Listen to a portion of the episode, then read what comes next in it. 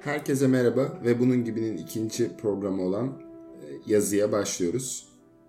Bugünkü konumuz yazı. Çünkü yazının çağrıştırdığı şeyler sadece salt anlamda yazı değil, yazmak eylemi, kayıt altına almak, belgelemek ve bu tip çağrışımlar üzerine konuşacağız. Alper, yazı deyince senin aklına ilk ne geliyor? Ben yine bir önceki bölüm göndermesi bu büyük patlama diye böyle soyut bir yerden başlamak istiyorum. Tabii o kadar geri gitmeyeceğim evrensel kozmolojik tarih bakımından ama e, her halükarda yine temelden giriş yapmadan aslında yazıyı, daha doğrusu kayıt bilgi kavramını ve veri kavramını açıklamadan aslında çok bir şeye varmam mümkün değil. Çünkü bana göre yazı sadece bir araç. Yani e, yazma biçimlerimiz tarihsel bakımdan çok değişmiş olmakla bir tane. Bir, yüzlerce, binlerce alfabe geçirdik. Nereye kaydettiğimiz, yani kayıt ortamlarımız değişti. Bunun şekli değişti. Artık zahiri şekillerde yazı, tırnak içinde yazıyoruz. Fakat hani amaçlarımız aynı kalıyor. Yani e, neden yazıyoruz sorusunu sormaya başladığımız zaman aslında burada neyi yazdığımızdan giderek de bunu açıklayabiliyoruz. Yani e, ilk zamanlarda e, yazma ihtiyacı, yani en basitinden bir duvar resmi, mağaraya yazılmış, yapılmış bir duvar resmi aslında neyin avlandığını, belki hani o günün teolojik ihtiyaçlarını veya aman efendim işte işte çubuğu böyle ittiriyoruz e, mamuta falan şeklinde bir ifadeyi anlatırken, yani bir bilgiyi, bir deneyimi, yani deneyimi içeren bilgi kümesini içerirken e, daha sonra e, bu araçların mesela gelişimiyle artık daha fazla şeyi kaydedebilir olduğumuzdan bugün mesela daha fazla veri kaydediyoruz. Yani arada ne fark var diye soracak olursan burada çok temel bir şey var. Veri aslına bakarsan beşer anlamda hiçbir şey ifade etmeyen şeyleri ifade ediyor. Yani mağara devrindeki veya işte en azından bu son o dönemlerden gelen on bin yıl içinde hiçbir zaman şeyler, kayıtlarda şeyi görmüyorsun. Yani birinin oturup böyle bir defter sayfasını açıp, ki yani defter bile çok yakın sayılır o anlamda. Yani bir taş tablete başlayıp işte bugün hava sıcaklığı üç civa, beş civa, iki civa şeklinde falan böyle anlamsız gibi bin tane veri günlük kaydetmiyor. Mevsimden bahsediyor. İşte yağmur az oldu, hasat kötü oldu. İşte Tutankamon ne kadar kötüymüş, geldi bizi kırbaçladı falan gibi. Deprem oldu. Deprem oldu gibi aslında bilgi, yani tarihsel kayıt anlamında veya o zaman toplumsal anlamda bize veya insana ne ifade ediyorsa onu kaydediyoruz. Kimse oturup veri kaydetmiyor. Çünkü pahalı bir işlem. Yani o yüzden bizim yazma eylemi diye adlandırdığımız o insansı eylem aslında beşeri olarak insana anlam ifade eden bilgilerin kaydı. Bu kayıtlar bilgi içinde olduğu için yazı bunun aktarımının en üst noktası, en etkili aracı olarak aslında bir önem atfediyor. Çünkü bütün medeniyetimizin temeli, yani bugün geldiğimiz yere yazıdan dolayı buradayız. Şimdi burada bu e, duvar resimlerine, hierografiye ve genel olarak bildiğimiz anlamda yazıya. Burada genel olarak e, yazının tarihine başladığımızda aslında Sümerler'de e, hasatın ve eldeki vergilerin toplanması ile ilgili bir bilginin aktarımından söz ediyoruz. Aslında en başta e, iktidarın bir yönlendirme aracı ve bir e, emir iletme aracı da. Yani bunun en güzel örneklerinden biri e, Roma'da meydanlarda biri var ve e, bize şunu aktarıyor. Yeni kralımız bu, bu yasalara uyun veya şu ülkeyle savaş açtık, yeni kurallar bu gibi veya e, takvimdeki değişiklikleri, artık bundan sonra bu ayın adı Ağustos'la anılacak gibi bilgiler veriliyor. Aslında ilk yazının ortaya çıkışı e, doğrudan ve doğrudan devletin veya muktedirin bir e, ilişkilenme biçimi. Yani ilk yazının çıkması bugünkü e, ilişkilenme biçiminden oldukça farklı. Yani ilk yazının çıkışında ben e, yine bunların aslında sosyal faydasına e, değinmemiz gerektiğini düşünüyorum. Çünkü devlet diye adlandırabileceğimiz merkezi bir gücün oluşmadan önce de aslında yazma çabamız var. Yani e, tamam daha düşük anlamda olabilir. Belki bugün anlamımızı bir kayıt ifade etmeye çalışmayabilir ama yani her halükarda iki şey yazmaya devam ediyoruz. Bir tanesi tarih kayıtları e, ve bununla birlikte aslında hani tarih ve hani kesme öğüt.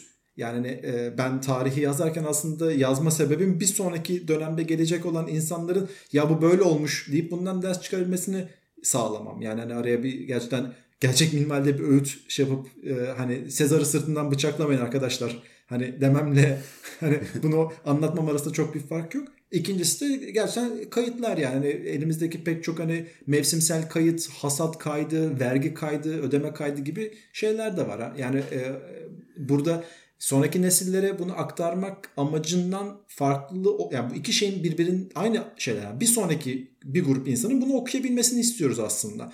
Ama buradaki amacımız farklı. Yani tarih ve öğüt yazarken aslında devletlerden bahsetmenin sebebi olarak da hani e, bir perspektifi, bir yazan kişinin perspektifini bir araç olarak kullanıp bir sonraki nesli aslında ikna etmeye çalışıyoruz. Bu böyle oldu. Vallahi yani inanın buna falan diyoruz. Diğer tarafta ya hasat bu sene kötü oldu. Yani bu bilginin bir sonrakide faydalı olabileceğini göre. İkisi de aktarılma amacını tanımlıyor. Biri politik, diğeri belki ekonomik diyebilirim bu anlamda. Ee, yazının buraya kadarki gelmesini Sümerlerden sonraki en büyük sıçrama genel olarak sosyal bilimciler arasında matbaanın keşfi olarak kabul ediliyor. Bunun sebebi de biraz şu. E, matbaadan önce el yazmaları var ve çeşitli çoğaltma sistemleri var ama bat, matbaa ile beraber artık şundan söz edebiliyoruz. Bir e, eserin çok e, hızlı bir şekilde ve sayısı e, binlere varabilecek bir şekilde çoğaltmaktan ve Ve bu hızı normalde insan emeğiyle birebir kopyalama imkanı varken matbaa bunu hızlandırıyor. Ma- matbaa ne işe yarıyor veya neyi değiştiriyor? Matbaa bir kere e, şunu ortaya çıkartıyor. E, sadece devlet tekelinde olan değil, zengin ve mal sahibi, mülkiyet sahibi olan insanlar kendi özel yazmalarını çıkartabiliyor. Tabii en başta İncil ve kutsal metinlerin çoğaltılmasıyken artık zamanla romanların ve hatta fanzinlerin çıkmasına yol açıyor. Matbaa şunu yaratıyor. Bir yandan da var olan eski destanların yazımı ve çoğaltmasına da yol açıyor. Aslında daha önceki gelenekteki veya daha önce yazılmış şiirlerin aktarımı, bilmem nerede bir tane el yazması olan bir şeyi artık matbaa ile çoğaltıyor. Bu aslında sözlü geleneğin yazılıya geçmesinin de en somutlaşan örneklerinden biri matbaa. Daha önceden Çin'in bilmem ne köyündeki veya Afrika'nın bilmem ne masalındaki hikaye, yani sözlü aktarılamayan, yani nesilden nesil, üçüncü nesilde tıkanmış bir şeyi eski yazılı tarihlerine dönerek matbaayla aslında bunu çoğaltmış oluyoruz. Bunun en büyük etkilerinden birine o da şu oluyor aslında. Bir meslek e, grubuna ait bir bilginin sözlü öğütle, işte iyi bir avukat şöyle davranır ya da iyi bir memur böyle olur veya iyi bir siyasetçi böyle olur yerine matbaayla ellerimize tutuşturup aslında mesleki formasyon ve bürokrasiyi de oluşturan bir şey. Çünkü önceden Ee, mesela Anadolu topraklarındaki ahilik gibi sözel kültürdeki bazı aktarım ve anekdotlarla olan şey yazılı kanunlarla, hatta e, meslek kodları ve etikler ortaya çıkıyor. Aslında bu bir bir noktada da matbaa ile beraber artık ulaşılabilir ve haberdar oluyorsun. Yani ben anayasayı bilmiyorum, burada nasılmış gibi değil veya sadece romanın meydanında o adamı dinleyenler değil, aslında o sözün muhatabı olmayanlar da bu bilgiden haberdar oluyor. Bu da aslında bilişsel olarak büyük bir e, sıçrama yol açıyor diye düşünüyorum. Yani e, gelişen teknolojilerin bu anlamda e, yani yazı gelişen yazı teknolojileri, aktarım veya yani bilgi kayıt teknolojilerinin bu anlamda bilginin yayılımını arttırdığı ve tabana indirdiği bir gerçek zaten.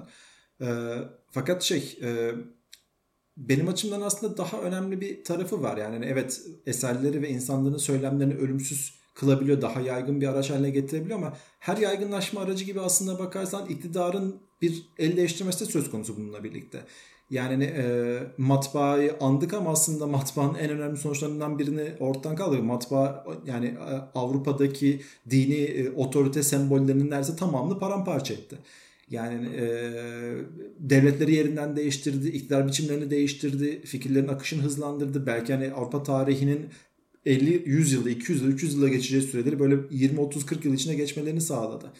Yani e, nihayetinde yazma eyleminin her teknoloji gibi bu arada. Yani e, ben hep şey yani Demir ve Tunç örneğini vermeyi seviyorum. Detaylıca anlatmak çok mümkün değil ama yani daha önce sadece e, asillerin ve devletlerin elinde olabilen ve sadece silah yapımında kullanabilen bir metalin yerine her şeyden daha üstün olan demirin gelmesi bir anda Mezopotamya zamanındaki bütün büyük uygarlıkları paramparça ediyor. Çünkü çok basit bir şey oluyor. Yani daha önce sadece elinde asker olup vergi toplamaya gelen, elinde tunç silahı olan ve vergi toplamaya gelen askerlerin karşısına elinde demir olan ve daha iyi silahlanmış bir grup insan çıkıyor. Diyor ki kardeş ben seni daha iyi dürtüyorum bu sivri çubukla diyor ve bunları dürtüp geri gönderiyor merkeze. Yani bir anda her şey yok oluyor. Yani sanki var olan sistem oradaymış gibi ama yani teknolojik olarak özelleşmiş ve daha iyi bir noktaya gelmiş bir şey gücün tabana dağılmasına da yol açıyor.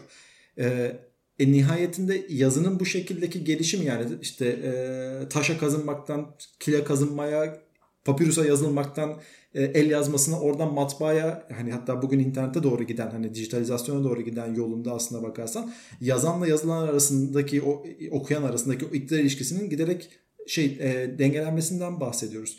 Yani e, bu iktidarın kendisinin aktarımının hani e, elbette ki kültürel sonuçları var. Yani hani, e, artık nasıl ifade etmek gerekir?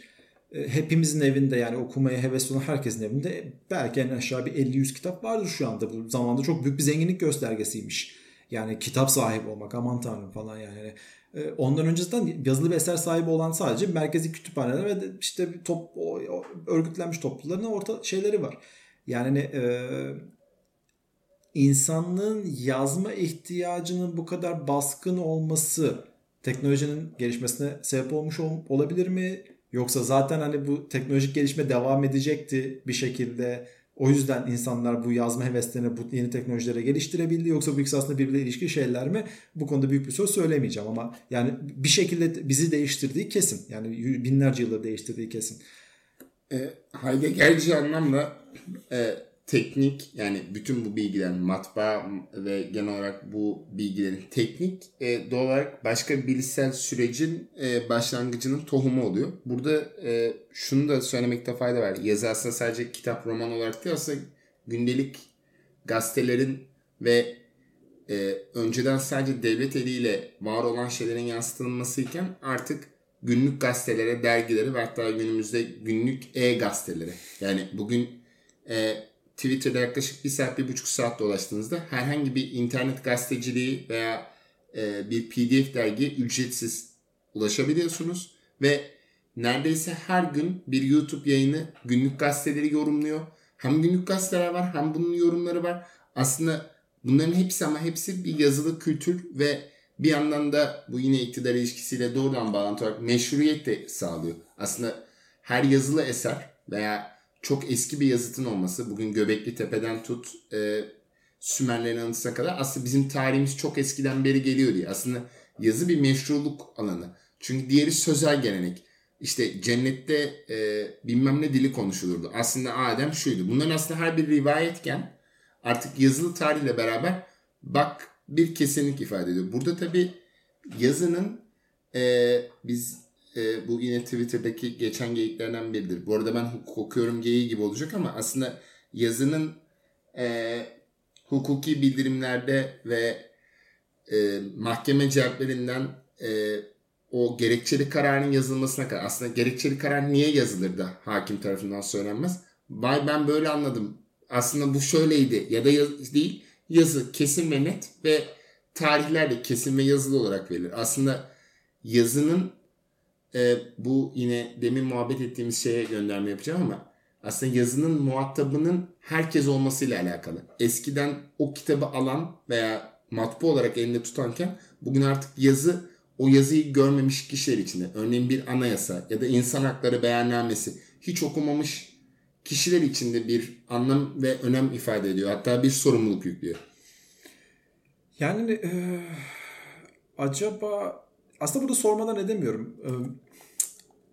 Bazen ifade etmekte zorlanıyorum bunu ama yazmaktaki beklentimizin aslında ilkel bir ihtiyaçtan doğduğuna dair bazen bir inancım oluyor. Yani e, nihayetinde evet bu kadar sistematik bu yani beş bin altı bin yıldır veya belki on bin yıldır biriken kültürümüz sonucu bugün niye yazdığımıza dair çok temel bir sebe- şeyimiz var. Beklenti anlayışımız var aslında yani. Ne, neden tarih kayıtlarının tutulduğu, niye kütüphanelerin var olduğu, neden şu anda yazdığımıza ilişkin olarak. Fakat hani giderek bu yazının aslında e, nasıl ifade edeyim, özelleşmiş ve belirli bir kastın elindeki bir halden aşağı doğru inişinin toplumsal sonuçlarını aslında bekleyerek mi gerçekleştiriyoruz, yoksa bu sadece bildiğimiz şeyi sürekli olarak yapmaya devam ettiğimiz için mi ortaya çıkıyor? Yani şimdi anayasayı yazıyoruz. Okey. E, fakat anayasayı e, yazan aslında tam olarak biz değiliz. Grup mu? Yani e, anayasayı e, bizden iktidarını aldığını iddia eden bir grup insan yazıyor. Hatta bir grup insanın bile bir grubu yazıyor. Kalanları sadece kafasını sallayıp elini kaldırıyor. Yani e, ben sanmıyorum ki gerçekten hani mecliste anayasalar oylanırken elini kaldıran herkes anayasayı gerçekten e, o yazılan değişikleri anlamış olsunlar. E, fakat bu yazının gücünü değiştirmiyor. E, çünkü yazılan şey çok özelleşmiş, çok büyük ve çok genel hitap eden. Yani Türkiye Cumhuriyeti Anayasası ilga edildikten sonra bile okunmaya ve hatırlanmaya ve çalışılmaya devam ediyor. Bu büyük eser sahipleri için de geçerli. Yani Dostoyevski'yi hatırlıyoruz. Yani e, neden hatırlıyoruz? Tolstoy'u hatırlıyoruz. Yani hatırlamamızın bir sebebi var. Fakat hani e, aradan geçen bu süre içinde yani e, matbaanın bulunuşu ile yani yazının artık hani yaygınlaşmış bir şey olmasıyla geldiğimiz gün arasında e, giderek e, artan bir yazı miktarımız var. Yani e, geçenlerde bakmıştım. Kaç Kaç exabyte? Saçma sapan miktarda bir veri kaydettik şimdiye kadar. İnsanlık olarak ürettik şeyden. Bunun çok çok az bir kısmı aslında şey. Hani e, bayağı az bir kısmı. Bilgi ve edebiyat veya işte tarih aslında. E, ve sanki hani giderek bizim Dostoyevski'miz daha az olacakmış gibi bir izlenim ediniyorum. Yani sence acaba bugün elde ettiğimiz, geldiğimiz yazıt ve yayın teknolojileri e, nihayetinde daha fazla bir... Şimdi böyle çok bayağı bir şekilde olacak ama daha büyük bir kalitesizliğe ifade edecek mi? Çünkü şimdi kalitesiz zaman yine öznel bir değer ortaya koyacağım. Kime göre, neye göre, sana göre, bana göre dönecek. Bahsetmeye çalıştığım şey burada değil. Yani çok fazla veri üretiyoruz. Çok fazla çok fazla bilgi ve yazı, edebiyat üretiyoruz aslında. İnsan çıktısı üretiyoruz. Bu çıktılar içinden hangisinin değerli olduğunu, hangisinin hani bugün yüzyılda Dostoyevski olduğunu nereden bileceğiz? Bilebilecek miyiz daha doğrusu? Bu dediklerim bana iki tane şey çağrıştırıyor. Birincisi şu, niye Dostoyevski okumak önemli de o zamanki çok bilinmeyen bir yazar okumak bir entelektüellik göstergesi değil. Tabi burada bizim Batı kanonu dediğimiz ve içerisine Cervantes'ten Daniel Defoe'ya veya Shakespeare'e kadar uzatabildiğimiz veya hatta Milton Milton'a kadar uzatabileceğimiz büyük bir yazar silsilesi var. Burada da aslında hangi bilginin değerli olup olmaması. Yani örneğin bir F on altı e, uçağını kullanabilmek için gereken bilgi e, değerli bir bilgi. Ama tesisat borusunun bilgisi aslında yazılı olarak aktarılamayacak bir bilgi. Ama F on altının eğitimi sırasında gereken bilgi ve o parametreleri ölçmek birinin hayatını veya bir uçağın veya bir ülkenin kaderini belirleyebilecek bir şey. Veya bir tarım tekniği. Mesela bunu yemeyin. Bu aslında bir zehir. Bunu Bunun gibi yazılı bildirimler aslında bir noktada da e, işin niteliği gittikçe artıyor. Yani aslında iyice tekno, teknokrat boyuta doğru gidiyor. Bugün algoritmaların yönettiği dünyadan ve herhangi bir podcast açtığınızda herhangi bölümde algoritma sözü yerli yersiz kullanılıyor ama aslında doğru anlamında bugün algoritmaları anlayabilmek ya da onların arkasına yatan fikre ulaşabilmek çok e, sınırlı, azınlığa has bir bilgi. Bugün herkesin ağzından düşmeyen algoritmayı gerçekten anlayabilecek teknik insan sayısı çok az. Ve bu aslında belki Fransız devriminin öncesinden bile daha büyük bir hiyerarşi yaratıyor. Toplumun bir kısmı Bitcoin, logaritma ve bunun gibi yazının nitelikli, senin tabirinle özelleşmiş alanında bilgi sahibi olduğu için diğerlerinin belki yüz katı, bin katı para kazanabiliyor. Bugün bir doğru bir şirkette bir kodcu veya bir şirkette olmasa da kodu bilen bir kişi aslında altı tane dil bilen kişinin önüne geçiyor. Çünkü aslında yazı teknik anlamda, tasarı anlamında söylüyorum. Aslında yazıda bir biçim değiştirdi. Yani bugün hava durumunu tahmin edip etmemek veya bunun kaydını tut- tutmamak bir web sitesi yapmaktan veya Facebook gibi dünyaca ünlü bir şirketin yanında hiçbir önemi yok. Evet, benim yaptığım bu kaydın bir önemi var mı? Aslında yok. Buradan da tabii e, yine edebiyata söylediğin için burada tabii yine anlamamız gereken kavram yazarın ölümü. Yani bir noktada da Dostoyevski ya da James Joyce ya da Asimov herhangi bir yazarın neyi nitelediği ve anlamlandırıldığı günümüz aslında gittikçe önemini yitiriyor. Çünkü e, izleyici, okuyucu ya da olayın diğer tarafı nasıl anlıyorsa veya nasıl şeklediyorsa, mesela bugün Cervantes'in imlediği Don Quixote dünyasından aslında bir noktada çok uzaktayız. Ama bir noktada neredeyse aynıyız. Çünkü yine insan anlatıyor. Buradan nasıl bir noktada da sana yine pas atmak için şunu söyleyeceğim. Bir boyuttan da atasözleri ve deyimler bütün kitaplardan daha önceden beri geliyor. Mesela işte iyi dost kötü günde belli olur. Mesela bu artık o kadar kadim bir bilgi ki hani medeniyet bundan ayrı düşünülemez. Ya da işte adam öldürmek kötü bir şeydir. Veya işte hırsızlık yapmayın. Adam ölmeyi çok, öldürmeyi çok yazdık abi. Yani evet. Her yerde yazıyoruz. Aman yapmayın lütfen falan evet. diye yani. O yüzden onu çok saymam ama. Ama pek de işe yaramamış yani birçok sahip çıktı. Evet yani çok öğütlerin dediğimizden bahsedemeyiz o açıdan. Haklısın. Evet. Sen başka bu konuda eklemek istediğin bir şey var mı? Yani geçenlerde şey düşünüyordum. Yani e, benim de duvarımda bir grup kitap var ama mesela yakın zamanda özellikle son on yıl içinde daha az kitap okudum ama okuma şey miktarımın çok fazla arttığını düşünüyorum. Yani belki bütün günümü bir şey okuyarak geçiriyorum öyle veya böyle. Ama e, okuduğum kişilerin kim olduklarını hatırlamıyorum. Okuduğum şeyleri sadece hani ha şöyle bir şey varmış gibi bir genel genel demeyeyim bu anlamda ama hani özelleşmiş bir bilginin bir anekdotal şeyi olarak, izi olarak kafamda taşıyorum ve o şey aslında raflarımda referans verebileceğim bir şey olarak asla yer almıyor. Yani her zamankinden daha fazla okuyorum bugün ama e, her zamankinden daha iyi okuyor muyum sorusu farklı. Yani acaba e, hani yazarın ölümü ve e, eser üretiminin demokratizasyonu sonucunda ortaya çıkan eser diyelim bu anlamda. Yani aslında e, yani sonuç olarak düşünülmüş ve yazılmış bir şey var. Eser miktarının bu denli artması acaba bizim bunun içinden hani doğru şeyi seçebilmek konusundaki imkanımız da elimizden alıyor mu? Yani hala araya birilerinin mi girmesi gerekiyor? Yani şunların şunların iyi olduğunu söylemesi gerekecekmiş gibi bir noktaya geliyor. Hiçbirimiz doğrudan tüketmiyoruz bunları bu arada. Yani hani eminim ki hani dinleyeceğimiz pek çok haberlerini şu anda Allah belamızı versin Facebook'tan okuyor. Yani Facebook size ne izleyeceğiniz veya ne okuyacağınızı söylüyor. Yani ben de bunları oturup şeyde webde doksanların tabirine surf yaparak bulmuyorum açıkçası. Yani şimdi bu durumda şu ortaya çıkıyor. Yani tamam evet belki edebiyat, bilgi ve şiir üretimi demokratize olmuş ama bugün herkes eline bir tane bilgisayar alıp hatta bırakın bilgisayar gerçekten yüz liralık bir cep telefonuyla dahi akıllı telefonla dahi oturup bir şey yazıp yayınlayıp dünyaya salma imkanına sahip. Fakat herkes bunu yapabildiğine göre bundan çok fazla olması durumu ortaya çıkıyor. Kim peki bunun arasında yani tekrar birileri bunun üzerine oturup şunlar okunacak şeyler bunlar okunmayacak şeyler diyecek mi? Yani yazıya bir zamanlar devletlerin işte hani kontrol sahibi olması hep gibi yani nasıl ki daha önceden yazı zaten devlet ürettiği için devlet ne söylüyorsa o yani işte güç ne söylüyorsa iktidar onu ne söylüyorsa onu yazıyordu. Daha sonra matbaanın çıkmasıyla sansür denen şey hayatımıza girdi. Çünkü artık bilginin üretimini kontrol edemedikleri gibi yayılmasını kontrol etmeye çalışıyorduk.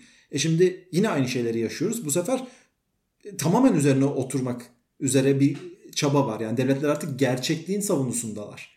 Yani işte ne neden nedir ona şey e, yalan haber işte misinformation falan nedir resmi olan doğrudur resmi olan bir şey söyleyince kadar kalan herkes susmalı çünkü resmi olan doğruluğunu kabul etmek zorundasınız gibi bir sonuca doğru giden bir dünya içindeyiz yani ne kadar yazdığımızın ne önemi olacak bu noktadan sonra gerçekliğin ne olduğunu veya neyin okunması gerektiğini biri bana söyleyecekse. Şimdi burada tabii bu dediğin şeyler e, günümüzde en çok kullanılan neredeyse yine e, bu rakamı tamamen sallıyorum ama bu aslında söylediğim içerikle doğrudan alakalı post-truth kavramı. Bugün artık neredeyse Twitter'da her gün bir tane tweet görüyorum. Post-truth çağı, post-truth çağı vesaire. Yani aslında buradaki şey şu oluyor artık e, neyin doğru ya da yanlış olduğundan değil popüler olduğu ve algı yönetimi. Bu da en çok kullanılan kelimelerden biri. Ama biz bunları herhangi bir şekilde kelime olarak kullanmayacağız. Sadece bunu terminolojik olarak gönderme yapmak zorunda kaldım.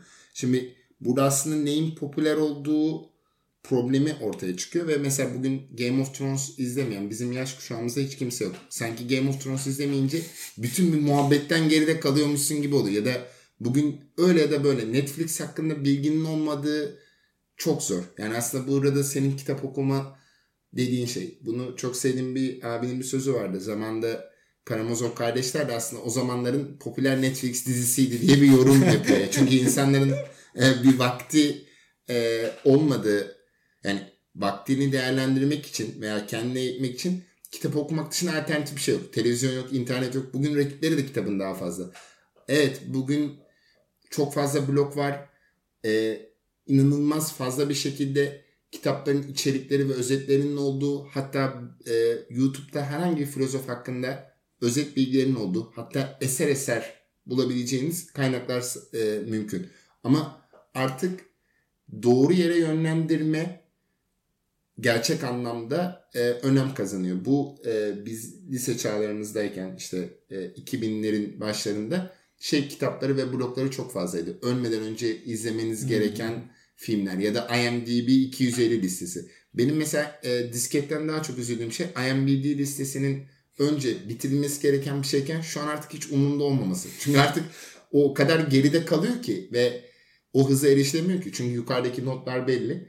Aslında bir noktada da artık e, öznel kendi listelerimiz ya da öznel kendi sevdiğimiz yazarlar ve romanlar ortaya çıkmaya başlıyor. Tabii ki bugün Batı kanonu dediğimizde Shakespeare bilmemek belki daha az insan olmayı işaret ediyor. Ya da klasikler dediğimiz şeylerin oluşması aslında üzerinden belki bir yüz iki yüz yıl gibi. Tabii bunun bir formülü yok. iki yüz yıl geç artık önemli gibi bir noktası yok ama e, bir kullanımı ikinci olarak da aslında eee akademinin işaret ettiği ya da ünlü yazarların veya yönetmenlerin okuma listeleri ve yazı listeleri daha popüler oluyor. Biraz da aslında seçenek olduğu için kaybolma ihtimalimiz yüksek ama bir yandan da e, hiç imkanımız olmadığı, mesela bugün Korece bir film ya da dizi izlemek internete girdiğinizde oldukça mümkün. Yani eski zamanlarda Kore'de yazılmış bir kitabı Türkiye'de birinin okuması ve bunun üzerine yorum yapması imkansızken bugün Kore'deki bir dizi bütün dünyayı sarsıyor ya da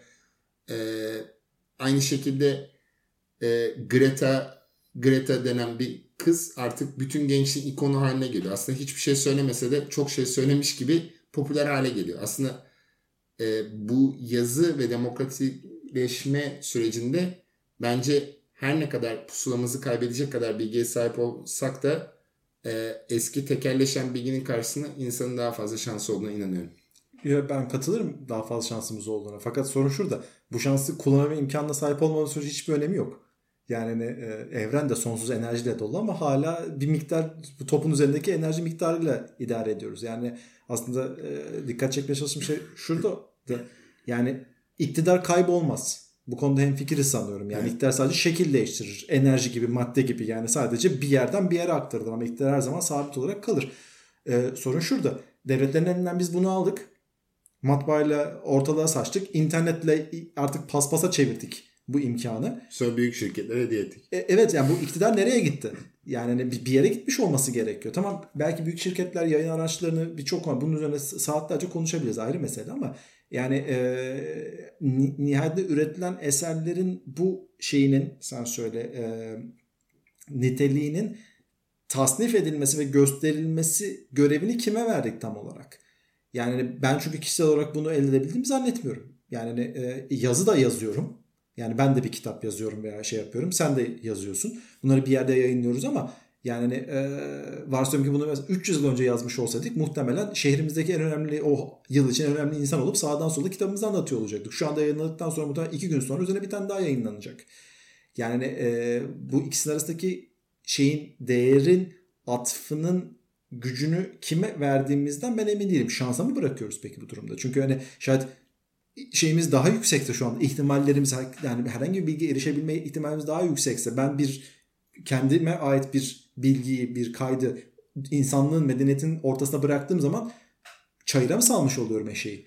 Ee, şöyle tam olarak bu podcast'in içeriği dahil olmak üzere sosyal medya danışmanlığı veya uzmanlarına bırakıyorsun. Belli bir elit, elit kişi de onlar seni nasıl eskiden e, D N R ve Remzi'den bestseller e, kitaplarına bakıp aldığımız e, güzel büyülü zamanlar varsa şimdi de bir Instagram'ın senin kitabından bahsettiğini veya bu podcast'ten bahsettiğini umut ederek yaşıyoruz sanırım. Ah seçkinim kanımı dondurdum vallahi. Yeminle söylüyorum şurada.